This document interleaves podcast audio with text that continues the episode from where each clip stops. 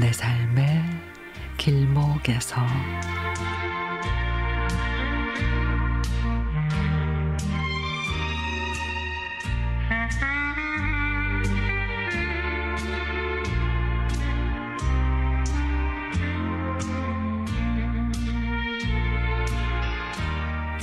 막내딸이 이번 봄에 결혼을 합니다. 제가 워낙 가진 게 없이 시작했기에 딸아이한테 풍족하게 못해줘서 엄마로서 많이 미안합니다.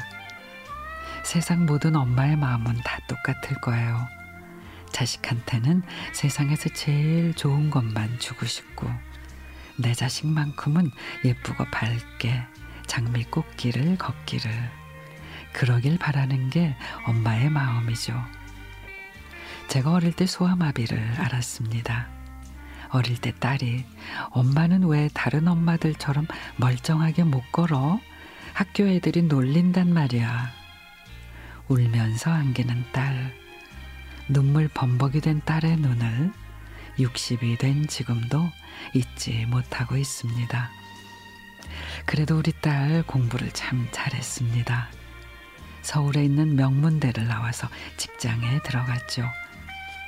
딸이 결혼할 사람이라고 데리고 왔는데 남편 생각이 났습니다. 서글서글한 눈매며 다정한 말투까지. 저희 딸과 같은 회사에서 근무한다는데 사람이 참 착실해 보였습니다. 구김살이 없이 살아 그런지 얼굴 표정도 아주 밝았습니다.